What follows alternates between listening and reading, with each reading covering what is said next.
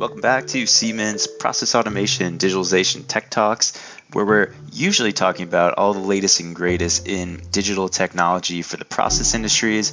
But for this month, Jonas Narinder is back, one of our digitalization consultants, and we are going to talk about the methodology that we use for a customer that wants to implement digital transformation within their organization, but don't know really where to start, don't know what technologies to use, and, and are really not sure which projects will give them the best bang for the buck. So, we broke it down into four steps that we're going to talk about in this conversation. So, let's go ahead and jump in with Jonas. Welcome back, Jonas. So we talked a couple months ago, and we talked about you know introduction to digitalization, some of the the trends of why people are adopting digitalization, the challenges, and we've seen this this trend of digitalization in general going on for a few years now. And so for companies implementing it now, there are now tried and tested approaches and methodologies to this. And so on this podcast, we wanted to take it a step forward because we both work together with um, digitalization consulting offerings that we have at Siemens itself and kind of wanted to break down into four steps how we go about talking co- to customers and helping them get started on that digital transformation. Um, but first of all, welcome, Jonas. Good to have you again.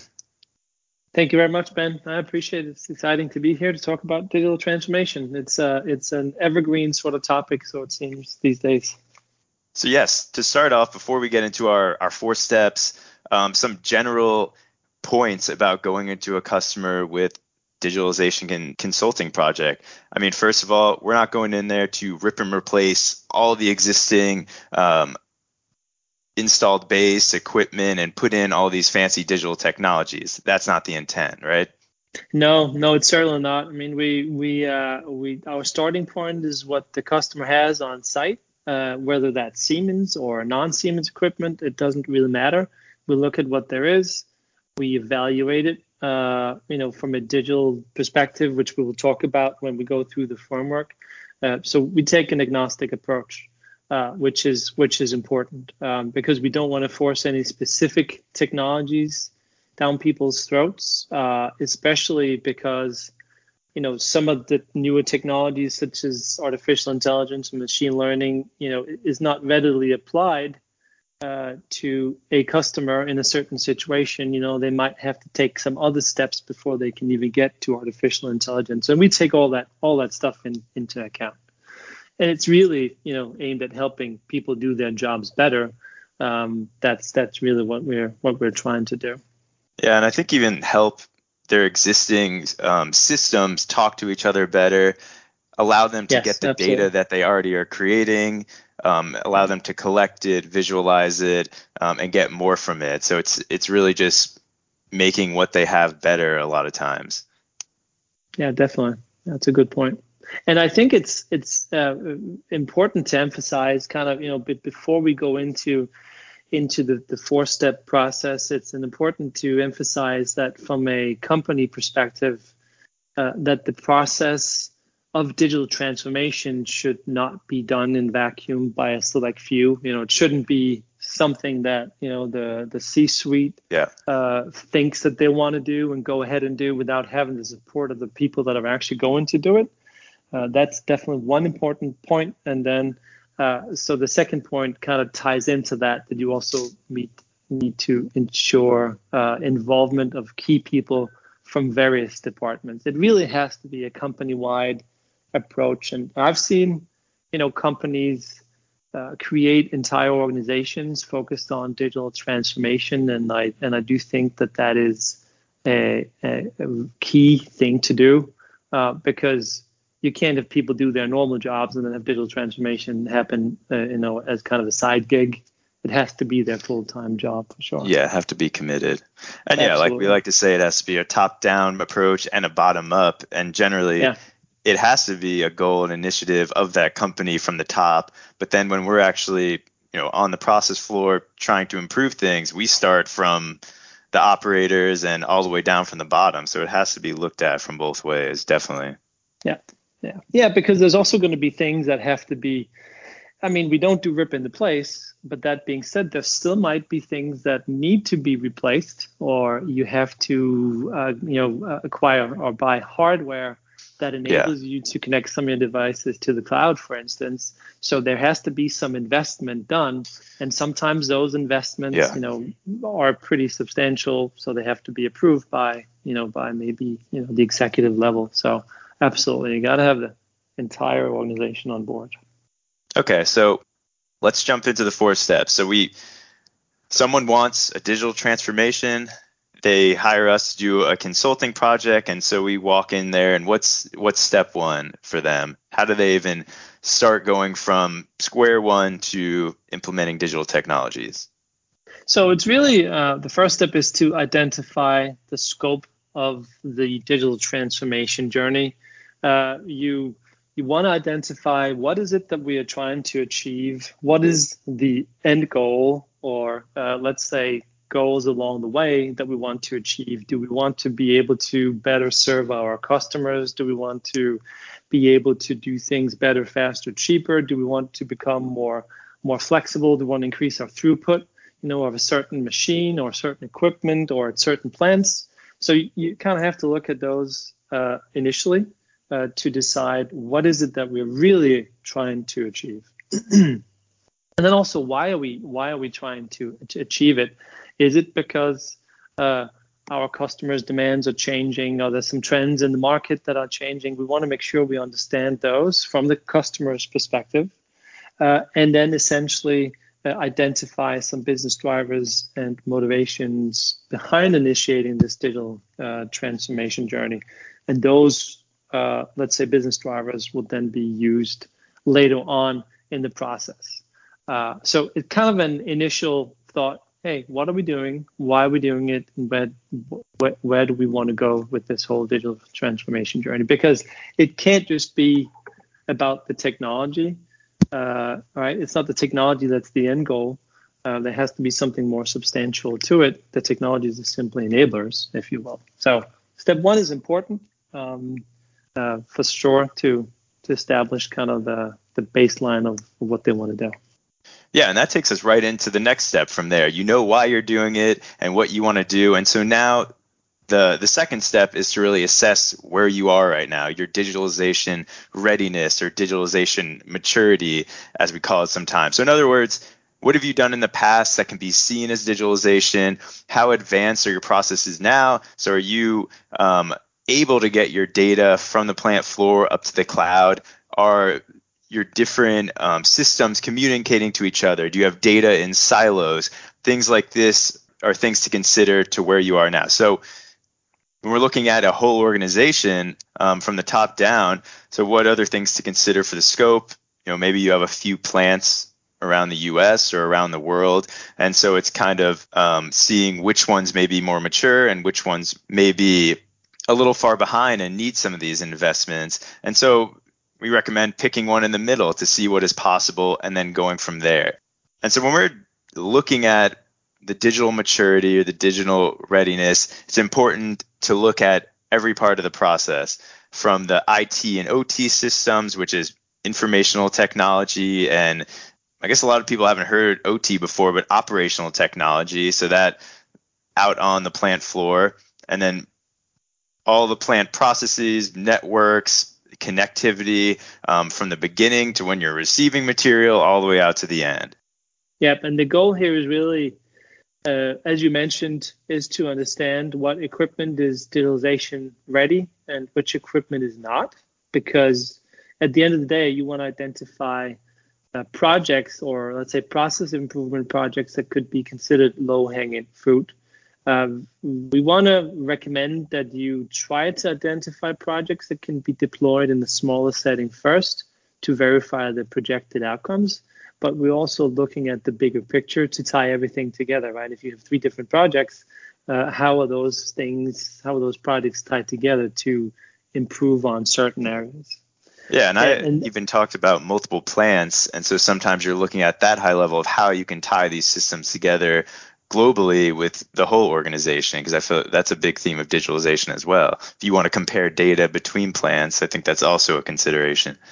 Yeah, and and and that's where the the consideration comes in, whether or not to do a single plant or do two or three plants. Yeah. Uh, right? Because you, you have things that are specific to the single to a single plant, and then you have things that are uh, broader, more corporate wide uh, challenges that you can only address if you know what the situation is across several plants. So, but the but the process of kind of identifying those those projects or uh, optimization opportunities uh, is to essentially talk to uh, each department that is having issues. We would typically have uh, representatives from all relevant departments in one room, have a conversation. Simply ask people, tell me what you do today, what tools you're using, and what are your biggest headaches. So that's kind of the, the first. Yeah, I wouldn't even do, say right? departments having issues. We talk to everyone from every department, from the person receiving all the way to the person you know sending out, if that's how it works, and just seeing what they do on a day-to-day basis. And then the I feel like the issues just tend to come out, right?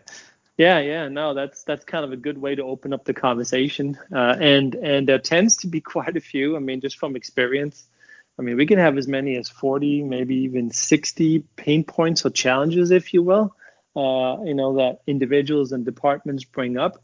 That's a large list. What do we do with that? Uh, we essentially ident- identify uh, some opportunities, process improvement opportunities that address those challenges, and typically uh, though you know one uh, let's say project or improvement opportunity could address you know as many as you know 10 pain points or maybe only one or two. Uh, but what you want to try to do is you want to narrow it down to a short list of typically 12 to 15 projects right? Um, makes it a little bit more manageable than the 60 i would say. And then what you do is you prioritize uh, this short list and this is where the key business drivers that you identified in step one, that's where those come in, because you uh, prioritize them based on those key drivers. And we use a, a matrix to make that fairly uh, visual and easy to see. And at the end of the day, you are looking at maybe three, maybe four projects that are like the most important things uh, for the company to focus on. So it's a it's a pretty it's a pretty let's say rigid process, but it really but with a lot of openness and discussion to allow people to share their thoughts in an open forum, and that's important. You got to have everybody on board and be open to share their their their challenges and pain points and all that stuff to really make it a, a good process. Yeah, and so what's an example of what we kind of just walked through here? So say um, a project that we identify very frequently would be um, something along the lines of material tracking. And so maybe some of those pain points that led to that project would be um, the the customer not knowing exactly what material is even coming in, and then not having a system for um, storing inventory, and then not really having a system of taking that product out of inventory and using it within the process. So you don't really know what you have in store. You may be using some of the, the new material before the, the older stuff that got in, and then you have to trash it. And so these could be whatever five or six pain points from a few different people throughout the organization um, and then it leads to a project of material tracking, maybe a more robust inventory management system, maybe RFID tagging on the material, or even RTLS, which we talked about in one podcast, um, location tracking. And so you know exactly where it is within the facility. And so those kind of group of pain points will come together and create one project. And then we move from there and see or prioritize the projects like Jonas mentioned and see if material tracking is really going to hit one of your key business drivers. Is that going to hit throughput and profitization? Maybe it may speed up some things, but that's then discussed with the customer and see if it really is important to them. Yep, and and that's kind of the the the, the current state, and then you know how do we improve things? Where do we improve things? Which then leads us to the third step, which is uh, with that prioritization that you made, you're probably end up having three, four, maybe five projects that are like like key to the organization. Uh, implementation is fairly easy, but the impact is is pretty high. I mean, those are the ones that we would normally refer to as low hanging fruit. So uh, in step three, you now want to look at each, let's say if it's three projects, you want to uh, assess each of these projects in terms of really understanding what is the issue, what is the solution that we think could help solve the issue. And it's not until that point that we start thinking about what technologies are available to help uh, solve this challenge. So that's really where we go into uh, an in-depth assessment of the current situation, look for a solution. We also look at cost here, right? Because um, yes, we don't do rip and replace as mentioned a couple of times, but there is investment required typically. So you want to know whether there is actually uh, uh, what the return on the investment is, how long it's going to take before you can recoup that investment, uh, what's the payback period, and so forth. So there we really focus on the specific projects in, in quite a in quite a bit of detail, I would say, right? Yeah, we give them quite a detailed report to then go ahead and make the decisions. Yeah, and that's and that's really what's required at this point, um, because that's when it's becoming tangible, right? Because we start from this, let's say, big picture assessment of where the company wants to go, uh, where they currently are, and then we lay out a essentially a roadmap of projects that tells them how they're going to get there. And of course, you know, if they identify three, four, five projects to focus on, there is typically a lot more to it than that. Uh, but at least that's going to give them a good starting point. Um, and what we typically identify are sort of foundational issues or foundational challenges that need to be addressed. So again, let's let's say that you want to get data into the cloud to do some analysis, contextualization, to create value out of that data. Uh, if you don't have equipment that's able to uh, to to push that data into the cloud, well, then you have to find a strategy on how to do it. You have to design an architecture that allows you to do that. So those are typically some of the projects that we would identify first, and typically are the ones that also would be prioritized the highest. Uh, and then, of course, once you've kind of looked at those projects, then you can start looking at additional projects after that. So with the information that you now have available uh, for those three, four, five projects you want to focus on, you have the solution at hand, you have the required investment, you have um, um, the investment both from people but also from monetary standpoint. You got the return on investment. The fourth step is then you know fairly simple, if you will. Uh, that's essentially uh, laying out the timeline uh, for this uh, the, each of those projects over typically a one to two year timeline, kind of depending on how aggressive the customer wants to see it. It could also be three years, depending on the size of the projects.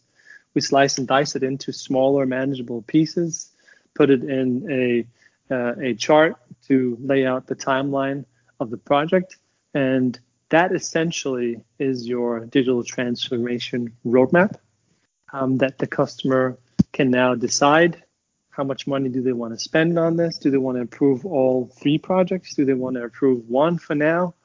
Uh, six months or in the next budget period do the next one. Um, so that's really up to them at this point. So we kind of given them with that a, a, a good, solid, tangible uh, roadmap to implement and start their digital transformation journey. All right, perfect. So there you have it. That's all it takes to become digitally transformed and create a roadmap to improving your organization right there. Um, and so, yeah, I mean, it, it uh, we obviously you know make it sound pretty simple, but but the beauty of it is that there is a, a firm process and framework behind it, which actually does make it fairly simple uh, to develop and identify opportunities. Then, of course, the implementation. Um, that's where you know that's when the rubber really meets the road, and you have to start you know rolling up the sleeve and, st- and start working on things. But but that's the fun part too, though. I mean, it's all it's a journey, right? Um, it doesn't happen overnight. Yeah, definitely. So. And yeah, it's simple, but I mean, people, when you're thinking of digital technologies and hearing about all these things, it's really hard to just know where to start. So I think the simple process and um, methodology really makes it easy. to really get started and know what will benefit you the most in the short term, and then know Absolutely. where to go from there. Yeah, no, that's true. Good point. But all right, so that's kind of what we wanted to talk about today. Go through the framework of really what we do when we go into a customer and help them with their digital transformation. So thank you, Jonas. And um, now we're at the part where where do we want where do we go to learn more about digitalization consulting and what we talked about today? Yeah, so we we have a couple of events uh, coming up that we obviously just want to take this opportunity to advertise for. We have a, a what we call a digital uh, digital transformation uh, workshop coming up on July 15th. It's essentially a three-hour right now a virtual event. We'll hopefully go back to face-to-face soon, but it's a virtual event event where we uh, essentially discuss this framework in more detail. We have breakout session uh, breakout sessions for the attendees to to spend some time thinking about digital transformation from their own perspective, but also get the perspective from peers. So that is coming up on July 15th. And do you want to talk about the July 20th event, Ben? Yeah, and then July 20th we have a webinar session, um, part of our Siemens Process Automation Innovation Tour, where we're kind of doing different webinars and sessions every Tuesday. But July 20th, Jonas myself and one other colleague is doing a very similar format to this and kind of going over in a bit more detail how to start your digital transformation and the framework of, of what we do to get there and what we kind of talked about today. And so that's going to be just an hour session with a lot of a lot more interaction and question and answer. Um, I believe 2 p.m. Eastern, July 20th, which is a Tuesday.